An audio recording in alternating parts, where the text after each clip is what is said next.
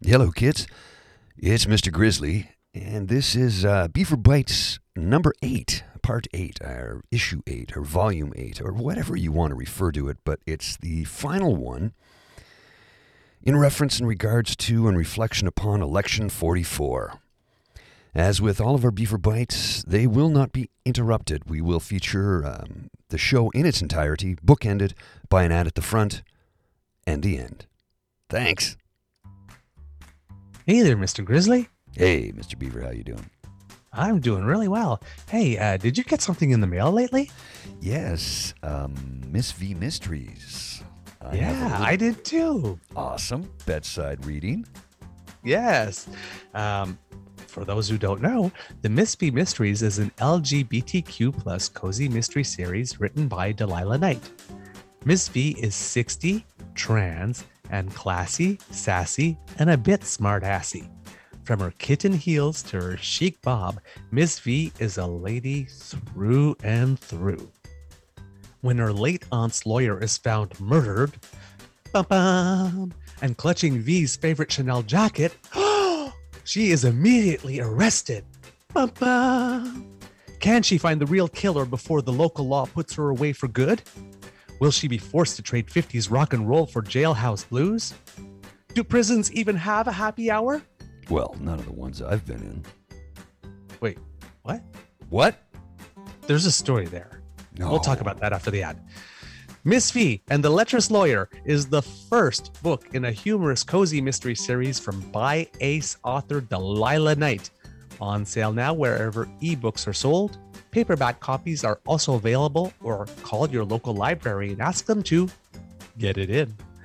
Signed copies available at www.corvidmoonpublishing.com. That's www.corvidmoonpublishing, all in one word, com. The Miss V Mysteries. You need to be reading it.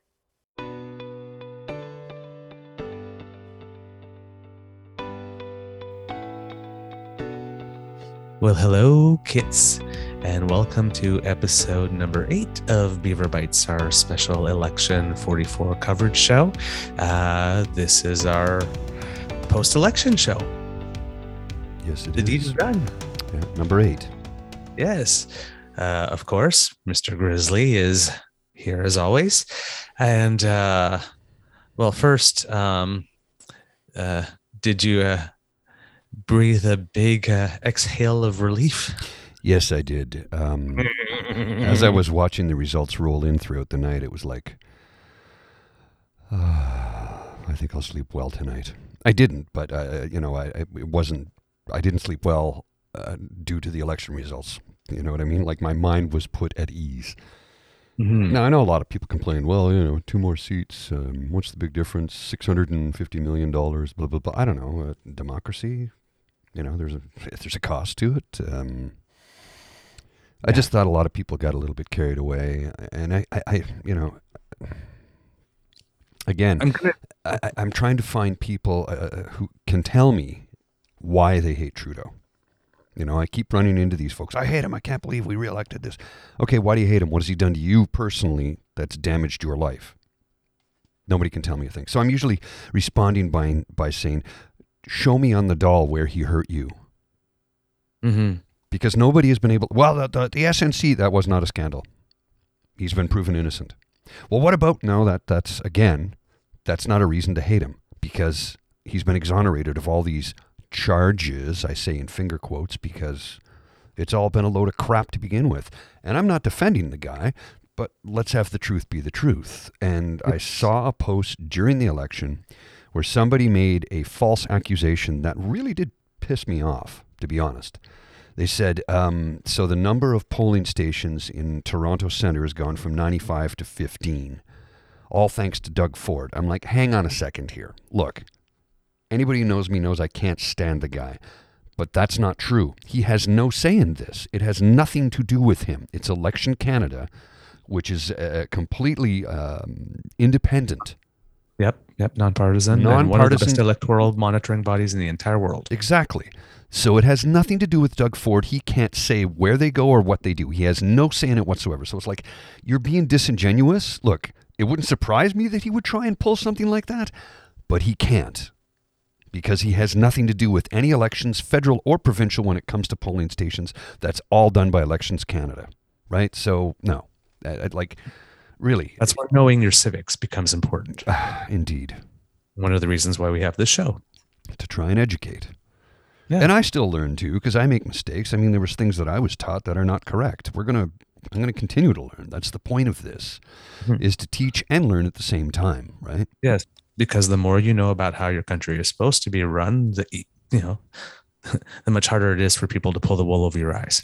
Well, apparently, um, a few people got informed on this election because they didn't fall for a lot of what Mr. Singh was saying when he says, you know, this is what we're going to do federally. It's like, no, that's a provincial responsibility. You can't dictate dictate that to the provinces. Mm-hmm. You know, I Yep. I wish you could, but you can't. That's not how our system works. You cannot say to the province, everybody gets ten days paid sick leave. You can't do that. Mm-hmm. You can come up with a, a federal paid sick program that have to be instituted uh, possibly at the provincial level that the federal government could underwrite, but each province would have to sign on for it. Kind of like $10 a day daycare, right? or carbon tax. Or a carbon tax, exactly. Yeah. Anyway, I, I was I, I was satisfied with the results of the election. Um, uh, I was satisfied to see that the PPC didn't get a single seat, thank goodness. Uh, and uh, with our first past the post system, they can't get anything. But if we went with proportional representation, they probably would have had something like 21 seats, I think. Mm. Well, right now, you know, because you know votes are still being counted, right? The so mail-in, yes. they're at exactly five percent right now, and if that was the threshold, you know, the assumed threshold, they would get seats. But there's like a few more tiny little polls, and if they went down to four point nine, that would make me so happy, Mhm. just symbolically.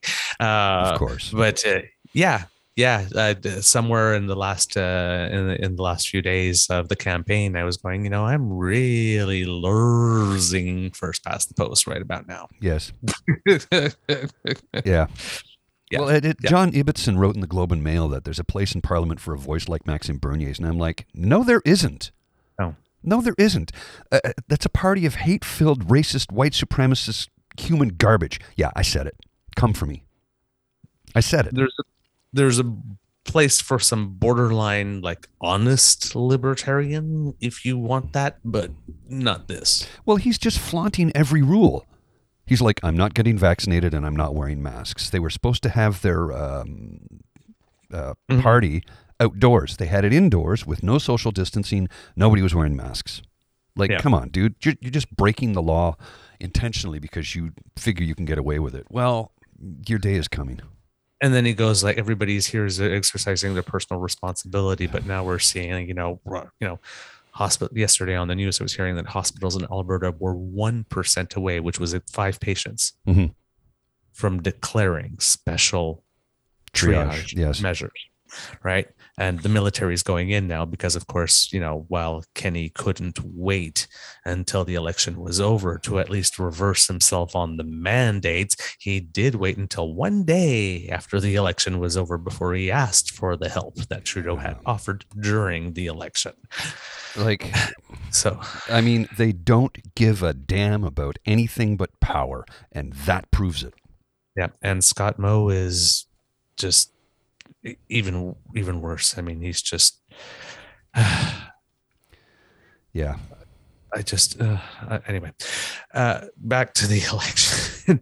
but this, but, but but this matters, right? Because this was, you know, I, um, how would I put it? How would I put it? The thing that you mentioned, right? That's the one thing I've heard as well. The what was this for? What was the point? You know, it's the same thing. Okay, the seats somehow look the same, right? Right. But things shifted in certain provinces, right? They did. like the NDP have got one more seat, but there was like you know X number of seats that they lost and X number of seats that they've gained, and they've gained them in different places and lost them mm-hmm. in certain places, right? The Liberals lost three cabinet ministers, and then they but they gained two seats in Alberta. There's you know so yes, while the seats stay the same, it's not necessarily the same people Right. right? It's not necessarily the same regions being represented. The composition of parliament has changed. It has changed. right? Okay. So Canadians send a message, you know, basically it's like, no, into 2019, I said what I said. Yes. yes.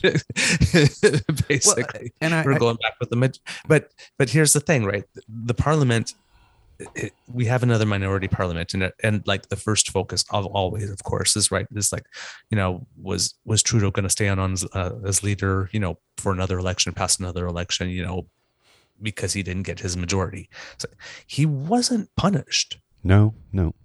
right? The last election, it was like 157 seats. Because at dissolution, he had 155, I think, with other MPs he lost. Because he's sitting at 159 with an asterisk because one of them is that guy Vuong from Right. Toronto. This that's not going to be sitting as liberal, but still 159, Mhm. which is more than the previous election. Right. right? It's like he didn't lose his bet No. right? Okay. And this could have been a situation. We always have to chalk it up to maybe nobody was getting a majority in this environment with the fourth wave rising. Well, and it was the lowest voter turnout in how many decades, right? I mean, Well, that's been slowly rising. climbing too, but it's still low. I mean, the election before was about 67%. Uh, Mhm. We've crossed about 62% now. Oh, that okay. So, but still, it was it was low. Oh, yeah. Oh, yeah. It's definitely lower. Um, But it was the hypocrisy from both uh, Mr. O'Toole and Mr. Singh that kept saying, "Why are you having this election now that we've been asking you to have for six months?" I mean, they Well, didn't I'm say those words, but they demanded an election. One was called, and then they got mad about it. Yeah. Well, I'm going to be more optimistic, right? Because I put everything, I look everything in a bigger context. And a bigger context is when I look compared to our neighbors to the south, where their vote turnout like went sky high Right. because the threat from the right was scaring them that much that everybody went all hands on deck. Thank Here, goodness. The scare of the threat was, eh. It, apparently, yeah. Uh, you know, right? Because nobody and and, the threat was meh ended up being as well. So again, Canadians being the savviest, you know, voters on on earth as far as I'm concerned, and I keep on saying it, you know, sort of judged the situation and you know, and the result was the result. Mhm. Um, but the thing is, is that when we, we were talking earlier, right, with uh, um, but Trudeau not being able to answer the question of why we were going to the election had a lot to do with the fact that he had a parliament that was such that the conservatives weren't able to make the government fall unless they had the two other major opposition parties, but the liberals could pass anything while using only one right. the parliament has been reconstituted in this way, right? So, the thing is that there was no reason that parliament couldn't have lasted four years. Oh, you're right. Absolutely. There's always somebody to trade somebody off. Trudeau also gained another minority parliament that's exactly like that. So this one he can make work for four years, and he's got all the reason to, and so do all the other opposition parties as well. Absolutely. Uh, uh, maybe we'll see them work together a little bit more on this. Yeah. You know, just Well, because see, I think. here- oh, go, go ahead. Well, just because I think they have to, and I, I think they're beginning to realize they have to work together as well. You, you know, just because you're in the opposition doesn't mean you have to oppose absolutely bloody everything. It's not. You don't have to. build upon. Right. Like, You could say this is good. We could make it better by this because we can make it more accountable by doing this, or more transparent by doing this. You know, it doesn't have to be you said it, so we have to oppose it. It can be good idea. Let's make it better. precisely. It, it, you don't have to be in 100% complete opposition all the time. You Yeah. can work together on stuff. I mean, I mean, you could have a childcare policy, and you can have the conservatives make it, you know, like this as less bureaucratic as possible, and all the good things that conservatives can bring. And you can have the new Democrats making sure that everything's there in terms of access, right. and you can have the liberals making sure that everything is actually like competently managed. you know, because if everybody brings their bit, you can have a good program, right? Well, and they seem to they seem to have lost the plot when it comes to working together for Canadians. Yeah. Well, that's what I'm thinking. I'm thinking here, we Canadians may have won in this election Mhm. because the stick is gone. Right? Right. The prime minister can't go around and say, well, if you don't give me my way, I'm going to call an election and that, you know, you're going to be in trouble. And the opposition can't turn around and say, well, you know, if you don't give us our way all the time, we're going to call an election. The stick is gone. They've got to do something. And given the possibility that perhaps some of the opposition parties might be in leadership races soon, Mm-hmm.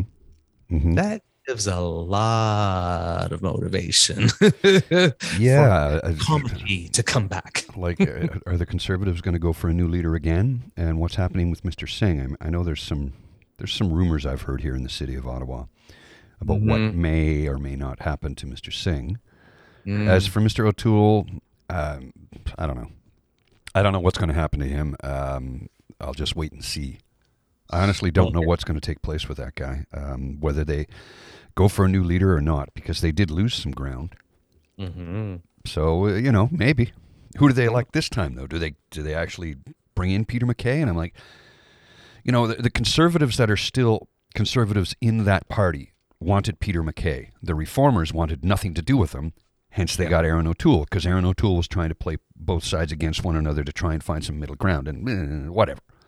Mhm. Whereas I think if Peter MacKay was the head of a conservative party, not the Reformicon party, because that's what this is, or remember the uh, crap party? Yep. Canadian Conservative Reliance Ref, Reform Alliance Party. I'm like, crap. Sorry, that still makes me laugh. Um, it's just a load of crap, is what it is. But uh, you know, the conservatives that are the true progressive conservatives that are still within that party Yes. would like to see somebody like Rona Ambrose, but she's done. She's done Oh, yeah. with politics, uh, or or Peter MacKay, and Peter MacKay is not done with politics. And I would Mhm. feel um, a lot less uneasy if Peter MacKay was running the current CPC. Uh, in the sense that I, I think he would make his MPs get in line and say, listen, we're not going to vote against conversion therapy. We're not, no, the party is going to ban conversion. You know what I mean? Uh, A woman should have a right to make a choice about her body. Things like that. I, I Mhm. think he would probably be more in line with getting everybody on board with that. And and maybe maybe that's why he's not in power. Maybe that's why he is not the leader because you have, like I said, the extreme right wing within the party that are trying to bring religion into parliament and there should be no religion on that Mhm. sacred hill. None. Well, that, well, you're you're exactly right. That's the reason why he did not win. He's not one of us He's- That's what it is, right? from the old PC, not one of us. And it, and Peter MacKay has been shown that time and time and time and time again, right? Since the parties merged. I mean, this is not a subtle message. Um, but yeah, yeah. Uh, so for all the people that are saying, you know, I've my comment about the, you know, what did we all do this for? What did we all just do this for? It's a democratic exercise. Right. and as Canadians, listen, we got to keep it real. You know, we're, we're we're great people and all that kind of stuff, but we're also people who love to cry, love to cry starvation with full bellies. we like wine, Yeah, we do. Right? We do. It's Like, oh, another election, blah, blah, blah. and then when we get a four-year election with a majority, oh, they never ask us. They only come and consult us at the election, then they forget we exist. Well, they consulted. right when we vote in 2019 we did not have covid Right. we did not have an after COVID like this. We've had all this stuff happen. Like there is a legitimate reason to be voting, and minority governments usually last 18 months to two years. This is where we were. Nothing about this is abnormal. He wanted a majority. Who doesn't? Who doesn't? Big big deal. Stephen Harper Welcome wanted a politics, majority. right? Like, come on. So he, he had the polls said it was good. He went for it. I personally think he should have gone one month earlier if he was going to do that. Mhm, mhm. because people are not paying attention. And you know, right after he nominated the governor general, and things were still good, and people weren't thinking to back to school just yet. And you know, best summer ever had just been declared, so the numbers weren't bad, and Afghanistan hadn't completely gone to pot yet. 'Cause Maybe would have gotten a different result, or maybe if he had given one more week, Who knows? because the conservatives NDP were limping very badly towards the. well, well, you know, maybe if there was another week tacked on, Jason Kenney would have said, "Okay, I can't wait any longer." Well, exactly. Like this is what's going on right now. That's what I'm saying, right? Because you know when I said at the beginning, right? I kind of liked the longer campaign that we had a few years ago because there was time for more stuff to happen, metal to be tested. I don't want 78 days. No, goodness, no. 45, 50. I think forty-five is a about as couple long of as I'd like to swings. see it. 36. You know, I think Trudeau was didn't do himself any favors Mhm, mhm. by going short on this one. Maybe some hubris involved there. Little hubris. Yep, yep, yep. Absolutely. Well, definitely hubris. I mean, you know, but the polls were saying he was going up, up and away. Right. Why wouldn't you have hubris? I mean, did, did, hubris is part of politics as well, right? I mean, you like got to feed that ego, right? Yeah. I mean, that's there's not too many wallflowers in politics. Let's put it that way. Right? I mean, they call it show business for ugly people for a reason, right? Yeah, no kidding. you got some hams in there. well, and, and, you know, I was talking to a buddy of mine. He's in Toronto right now. He just came back from the UK. He moved back to the UK to get his. Um, I want to say his doctorate, but I could be wrong. I, anyway, he went back for, for more schooling. Then COVID hit, so he was able to complete his schooling, but he was like, "I want to get back home." He's he was he's from the UK, but he has Canadian citizenship, and this is where he wants to spend the rest of his life. So anyway, I was talking to him, and he he was telling me he's heading out to Alberta soon. And I'm like, oh, careful. He goes, what? Why? I'm like, oh, you didn't know? So I filled him in. He goes, you know what, Paul? This is the thing everybody who says that Canadian politics is boring is not paying attention. like, no, no kidding. I know, I know. Oh my word. Um, Polite, so, but not boring. Yeah. So here's the thing: the Liberals did not win their majority. Canadians said no to giving the mm-hmm. government a majority, right?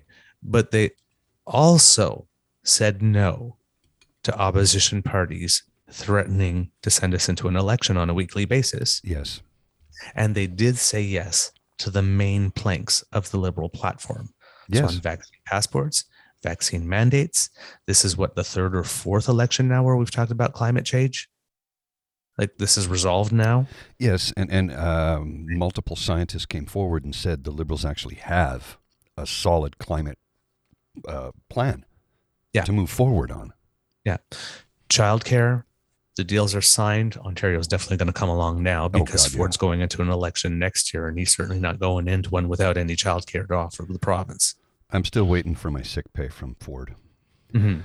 It's, but you know, especially with the federal government that might be in place for four years with the minority. Right. Yeah, he's, this, he's got no choice. Justin Trudeau's not going away. If he does the four years, that's ten years now. Yeah. Of liberal government like this, he's taken the child care deal.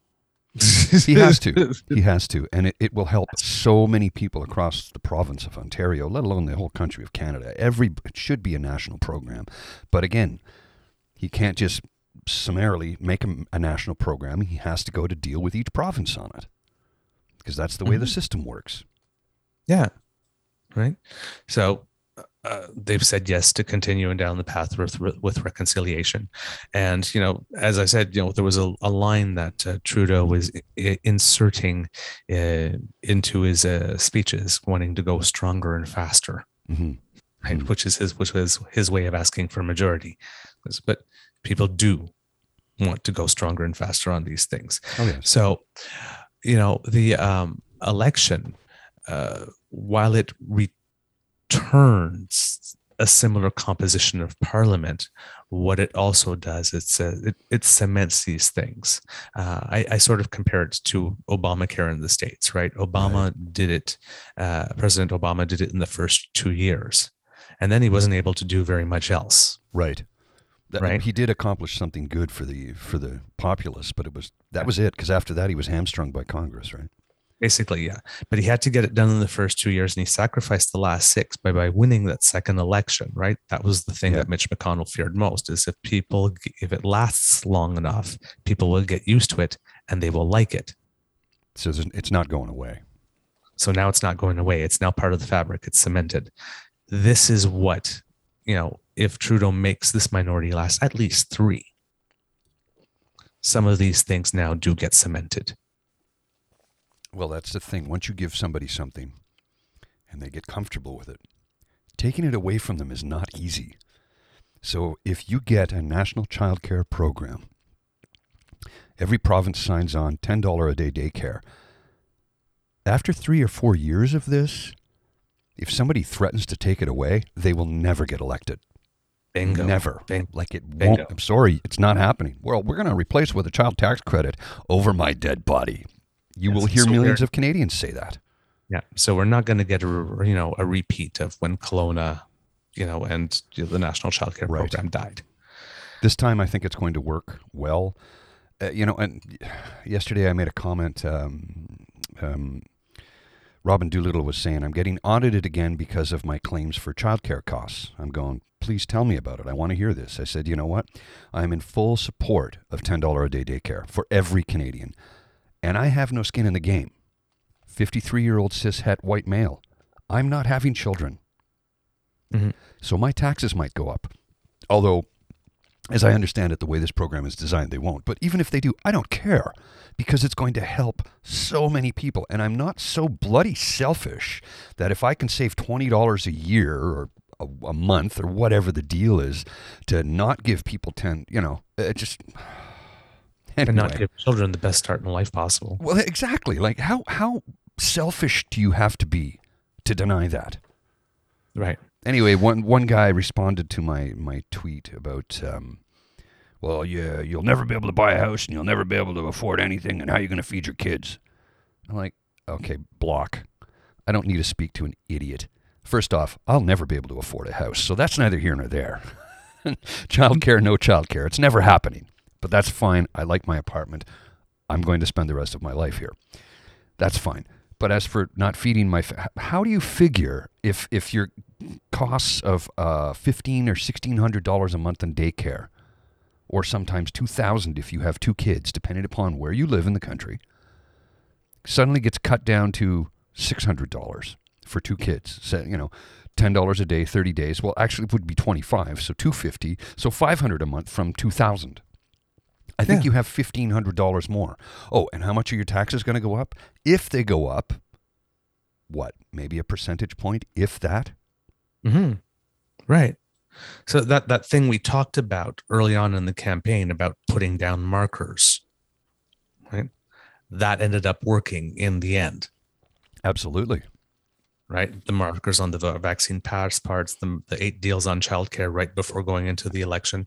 And here's something I didn't factor in because when I was saying that the liberals didn't show up for the first two weeks of the election, they didn't, but they were very present the four weeks before that. Oh, absolutely. announcing everything under the sun. Mhm. Now, big mistake, strategic mistake from the liberals was not to come out hard and fast. You know, they could have come out hard and fast the first five days. They could have taken the second week off if they wanted to chill and then come back. This, but they didn't come out hard and fast. That was a strategic mistake, right? A strategic coup on the part of the New Democrats was releasing their platform one day before the election, right? Because the liberals weren't doing anything and they were messed up with Afghanistan and you know Jagmeet Singh, you know, putting that out there like this, and because all the buzz was about his own personal popularity and how he was the most popular and that this might be a big election for the NDP. And this, you know, he was getting top billing, top coverage, and he had so he put out something to fill that that coverage, you know, with some type of substance in the first few days. Of course, you know, when we poked and prodded at the plan over the course of 36 days, we found there was not much there. But for the first days, he had some stuff of substance to talk about. Right. And then Erin O'Toole, I guess also good strategic move was to get his plan out early, normally because conservatives try to hide their plan. Number one, right? This, but he certainly wasn't going to leave Jagmeet Singh alone with with that runway. So now they have competing this. So they're dominating the airwaves. But oddly enough, both of them ran the exact same campaign. Both of them made themselves the campaign, Yes. Right? Like as, as we're seeing from fallout from the election afterwards, right? We're talking, there's, I don't know if you've seen the hashtag going around, but me scandal Yes, I did. instead of we scandal because and we talked about it in one of our previous shows remember when the ndp had their convention and the women's council had come on and had talked about uh, $100000 well all of their funds in their account having been depleted Mhm. from the Agnes Macphail fund that helps you know promote women like this. And then we found out uh, that uh, the election expense returns from the candidates from the previous election which normally go back to the riding associations all went to the central campaign this year this to fund the central campaign. So he's taken money from the councils he's taken money from the ridings he put it all in the central campaign they mortgaged the head office again they spent 24 to 25 million dollars which was more than double what they spent the previous campaign Right. we also knew that they can't file their paperwork on time with Elections Canada Yeah, there's over just and over and over again.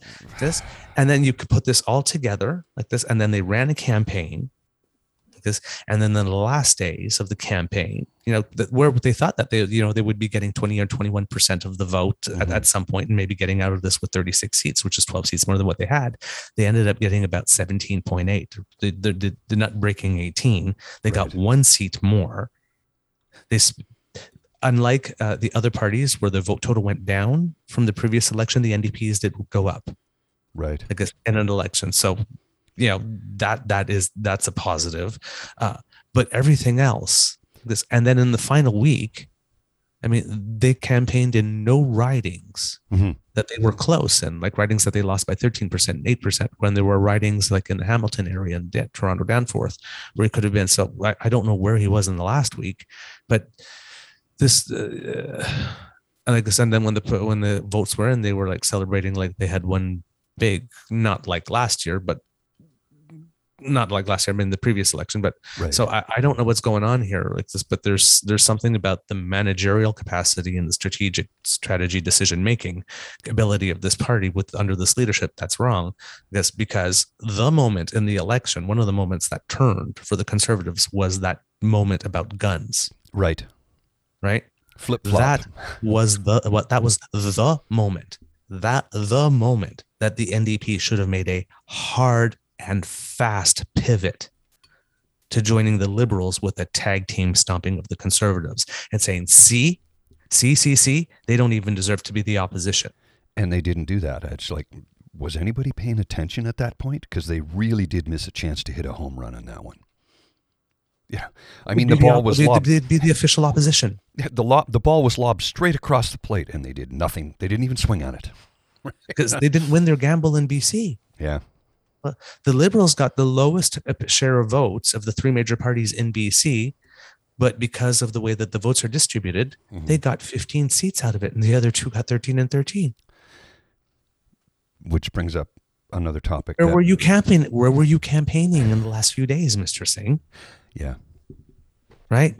So, and you know the the knives are out. The knives are out. Okay, because in 2019, right, the NDP was like going ah free fall, and he managed to save it in the end, and like this, and and you know, and, and his personality saved it. This, but it was a nasty campaign against Elizabeth May. Oh, you know, God. but it was, but you know, but there there were the couple of moments where there were things involving children where he reached out and it was a moment of genuine, you know, 'cause all those things were present in this campaign too, no, no. right? It was literally a rerun of the past campaign, except he switched his target from Elizabeth May to Justin Trudeau. to. Justin Trudeau.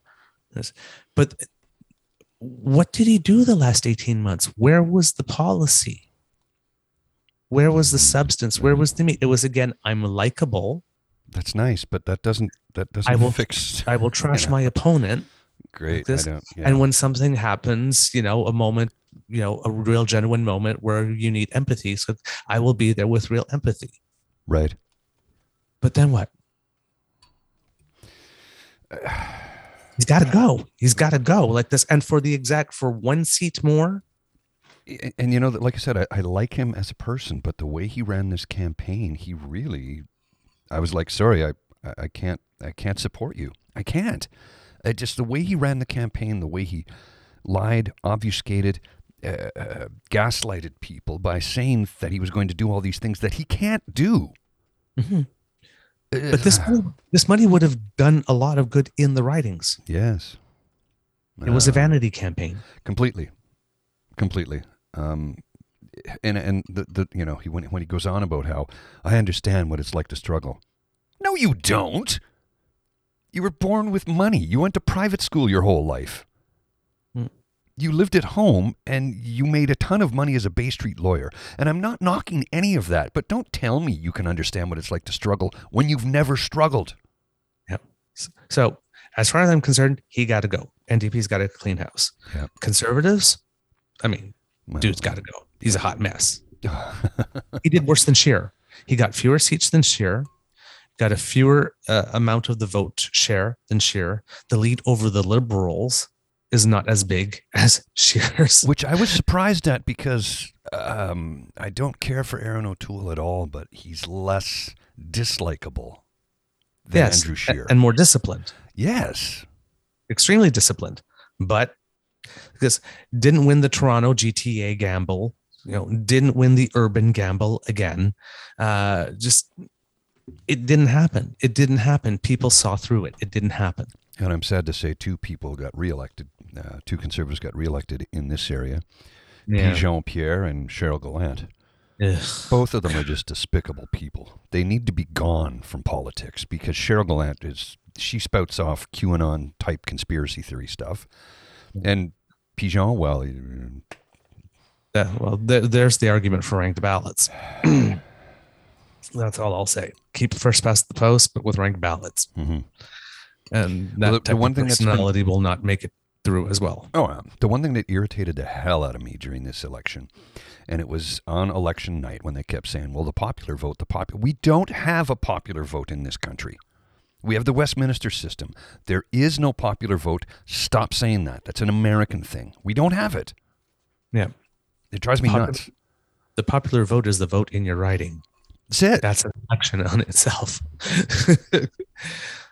so, um, so yeah, the the concern. I mean, the the. I, I don't even think like the the first night was out that the campaign life coalition had already put out something saying that Erin O'Toole should go and someone within the party had started s- circulating a petition on change.org you know that got 1500 signatures in the first day now i mean that one's open to the public so it certainly won't have any power but you know the calls for erin o'toole are I, don't see how he survives this now the leaders apparently he's supposedly safe for about a year and a half because his next review or whatnot is supposed to happen I, I know I don't know how, Yeah. how, how I wasn't able to capture it all, but it's not for a while yet. Uh, uh, I mean, you know, we were all saying that if he ran as Mr. Moderate like this, you know, and he had won, then he would be trying to fight his job, fight fighting to keep his job by kowtowing to the. So I mean, he's in the situation that you know he he didn't. What he wanted to do in terms of bringing it to the middle is what somebody needs to do. They just need to cut bait Mm-hmm. on the crazy wing and let it go to the PPC. They just need to let hive it off Agreed. and compete more for the center if they want to survive as a party. Agreed. But all the power base is out west. Well, and and They're even more of a regional party now than they. than they ever were.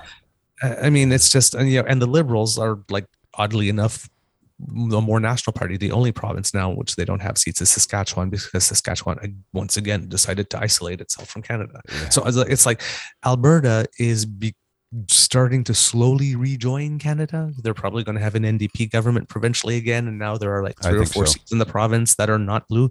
And Saskatchewan is like the new Alberta right now. Which is astonishing Scott to Moe is being as, as obstinate still on COVID as Kenney was. He still won't change. He still he still hasn't seen the light, and all of Saskatchewan is still voting blue. I don't get it. I don't understand it because I have a lot of friends from Saskatchewan, and they and they they're smarter than that. They don't fall into that category. So it's like, you know, most of the friends that I have that are from Saskatchewan, great number of them live here in Ottawa, and they are very left leaning um, about having a strong social contract with the nation. Uh, they did like they're not. They, you'd never catch them voting for somebody like Scott Moe or Jason Kenney in a million years. Is what I'm trying Mhm. to say. So you know what? What is the general consensus in the province that they keep electing these individuals who clearly have the citizenry, the populace, they do not have their best interest in mind, as they've shown us throughout this uh, global pandemic. They don't care about you. They don't. They don't. It's it's obvious. I mean, it's. Uh, I mean, My I voice mean, went up a couple of octaves there. I was getting excited. it's depraved indifference. I mean, That's exactly what it is. Um, but I don't see any scenario in which really Erin O'Toole can really stay. I mean, the gun lobby's mad at himself. The abortion wing is mad at himself. Leslyn Lewis got elect, got herself elected. So Yeah, now what- what- she's. What the hell?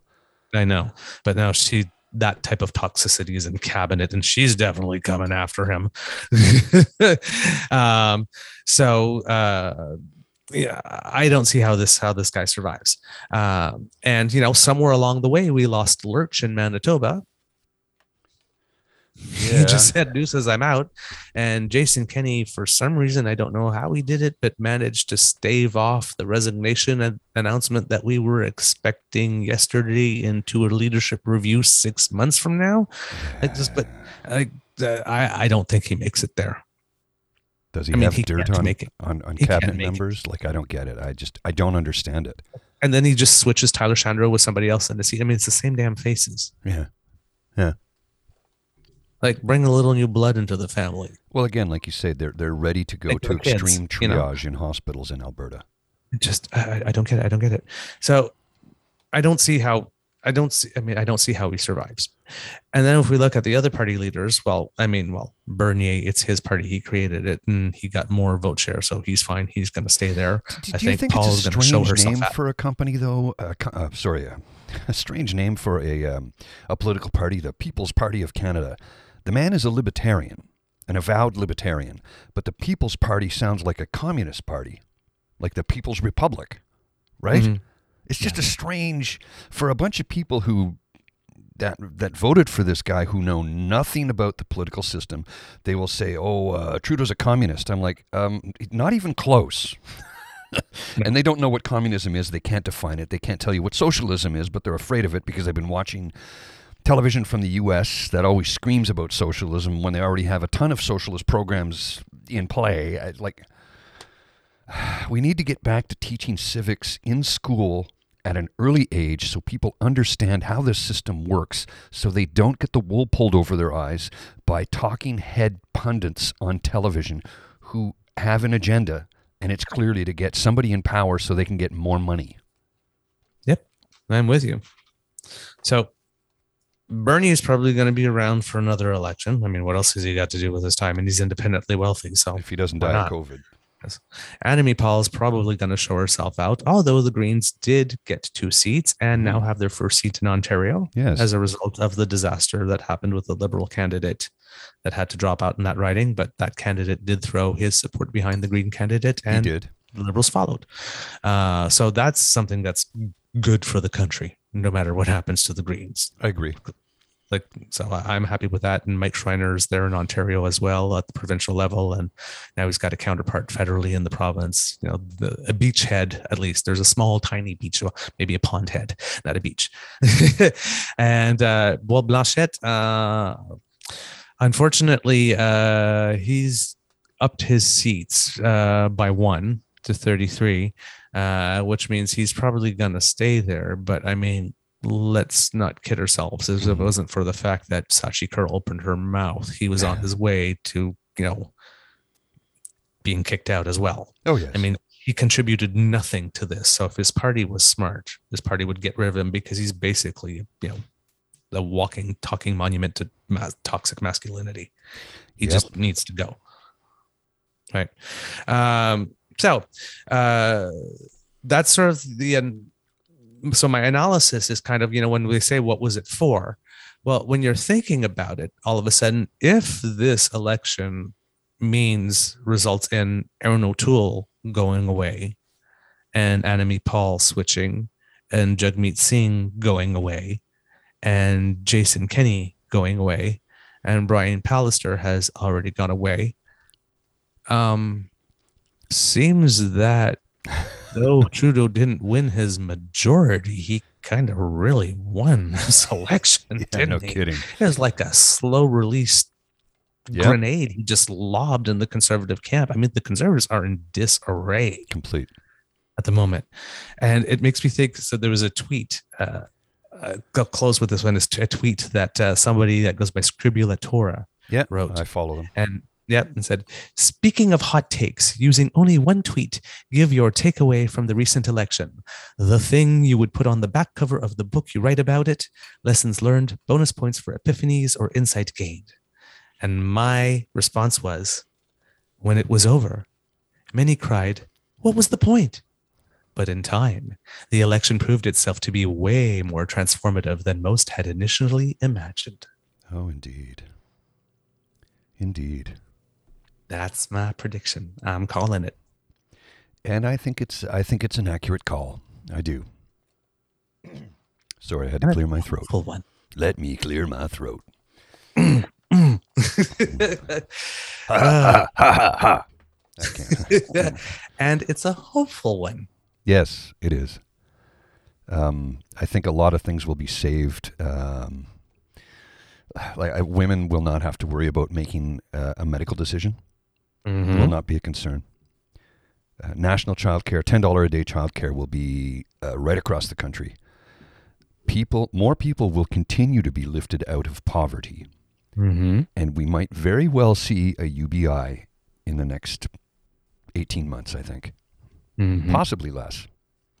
Possibly. And you know darn well, if Erin O'Toole was the prime minister, assault weapons would be on the streets. I'm being hyperbolic. I don't, I don't, I don't lean to hyperbo- hyperbole very often, but I am here. But it, but you know, he, he's in bed with the gun lobby, he is. right? There's no Oh, secret. yeah. It's it's well documented. He's in bed with the gun lobby. And it's not just over the shirt action. No, it's not. Not at all.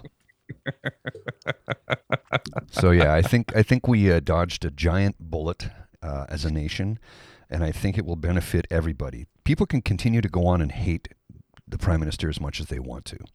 Feel free to do that. It's a free country. You can do that.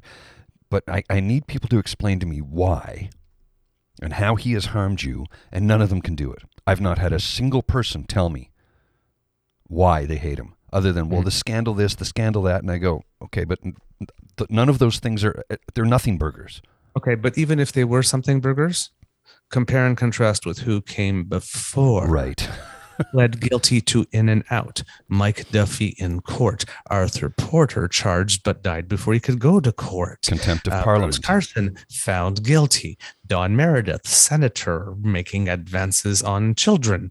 Uh, yeah. uh, Dean Del Mastro went to jail. Yeah. Uh, okay, And let's not forget, That's let's not I'm forget m- I'm just saying Mr. O'Toole telling us he's going to be tough on China. He and- handcuffed us to China for 30 years. Yeah. So, uh, like, I, I'm just saying, just compare the record on the paper for the conservatives versus zero police investigations, zero charges, zero guilty pleas, zero court cases in six years. And no You payoff. know what they said in the States? No drama, Obama. Yeah, Yeah. There's no drama. exactly. There's no drama. so that kits, if you are uh, feeling some zen going on over the past while, particularly the past four days, because Oh. Erin O'Toole has become very quiet because he can't find the spot exactly where in the back where all the knives are plunged. He can't reach them. So it's taken him a while. Uh, sorry, I had to. It's true. um, that was just four days. Now imagine four years. Hmm. No. Just breathe easy. Breathe easy. That's bliss. That's the feeling of bliss you are feeling. breathe easy. As always, we welcome feedback in the form of compliments, bribes to be on the show, constructive criticism, gentle corrections if we got anything factually incorrect, happy stories that of things that have happened to you, happy stories about how you feel about the election result. We want to know how you feel. you can do all of that on our Facebook blog page at the True North Eager Beaver or at True Eager on Twitter. And if you like this podcast, share it with your friends. Tell them that they can find us on Google, Spotify, Apple, Mixcloud, and Player FM. And finally, if you really, really, really like this podcast and wish to encourage us to do more, and we would really, really like to do more. Yes, So- we would. we work for tips. Uh, please feel free to buy Mr. Grizzly a cup of coffee or me a mug of hot chocolate via our coffee page at ko-fi.com backslash eagerbeaver. That's coffee, ko-fi.com backslash eagerbeaver, all in one word and lowercase letters. From the Beaver Lodge, this is your Eager Beaver saying, until next time, dear kids. It can be a tough world out there, but right now, at least for the next year or so, we can breathe. So be kind to and gentle with yourself and take a lot of deep clean, deep cleansing breaths because we need them. And any words of wisdom? Words Grizzly? of wisdom, breathe a sigh of relief. count your blessings, and remember we have another another couple of years before you have to do this all over again. In the meantime, let's lift our nation up. Mm, I like that. Let's lift our nation up. The True North Eager Beaver podcast is an Eager Beaver Mr. Grizzly collaboration. Copy written? Well, we didn't write any copy, but I did do some research. The Eager Beaver. Recording, production, and editing by Mr. Grizzly. Music courtesy of Bensound Royalty Free Music. Once again, thank you to our founding sponsors, the Peppermaster. The oh, and uh, we should be receiving some uh, some samples from them soon, Mr. Grizzly. So we'll have some stuff to say about them in some ads soon. I'll put it in my spaghetti sauce. Mm. The Misfit Mysteries from Corvid Moon Publishing and CanadianTarot.com. And thank you, dear kits, uh, for uh, joining us for our Beaver Bites and following us. We hope you liked our election coverage. We'll be back to our regular format shows very soon, and uh, we have some incredible interviews lined up for you, including one particular, I mean, you, you, Mr. Grizzly will vouch, like mm-hmm. this uh, a dean and elite member of the Canadian uh, journalism, like probably Hall of Famer even. Absolutely.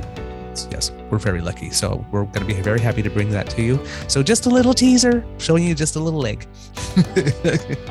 Bye, kids. Take care.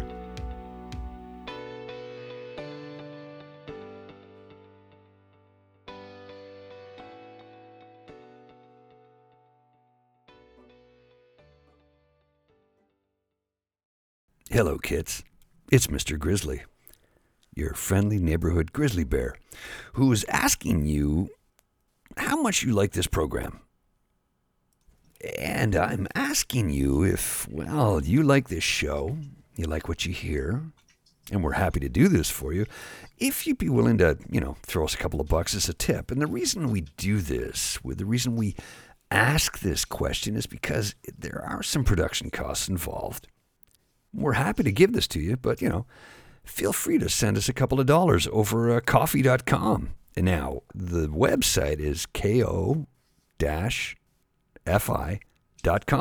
backslash eager beaver. Dollar, two dollars, fifty cents, whatever, whatever you can spare. It helps us with our production costs. Mr. Beaver. That's right, Mr. Grizzly. Uh, if you go to our Ko-fi page, the recommended donation is $3, but it can really be anything you want, um, less or more if you happen to like this show, especially. Um, we reinvest uh, in the show. Uh, as you can tell, uh, the sound quality has improved uh, since uh, episode one, and uh, you know we want to see where this show can go. Uh, hopefully, we can maybe get some correspondence uh, one day. Um, maybe film it uh, for YouTube. Uh, if you guys have any suggestions of what you'd like to see the show become, of course, those are always welcome because you know we do this for you. Um, so yeah every little bit helps. And of course, if you can't afford anything and you just like the show, then please, you know, that's quite all right. Send us some comments. Let us know what you think of it. Uh, that means just as much to us, too. And don't forget the website www.ko-fi.com backslash eager beaver. Thanks, eh? The Podcast Super Friends is a monthly meeting of five podcast producers Hi, I'm Katherine O'Brien from Branch Out Programs in Baton Rouge, Louisiana. I'm John Gay from Jag and Detroit Podcasts. I'm Matt Kundle from the Sound Off Podcast Network. I'm David Yes from Pod 617, the Boston Podcast Network. And I'm Johnny Peterson from Straight Up Podcasts. Together, they form the Podcast Super Friends, an alliance of podcast masterminds sharing best practices, insights, and discussions to help make you a better podcaster. Follow or subscribe to the show on Apple Podcasts, Spotify, Google Podcasts, or at soundoff.network.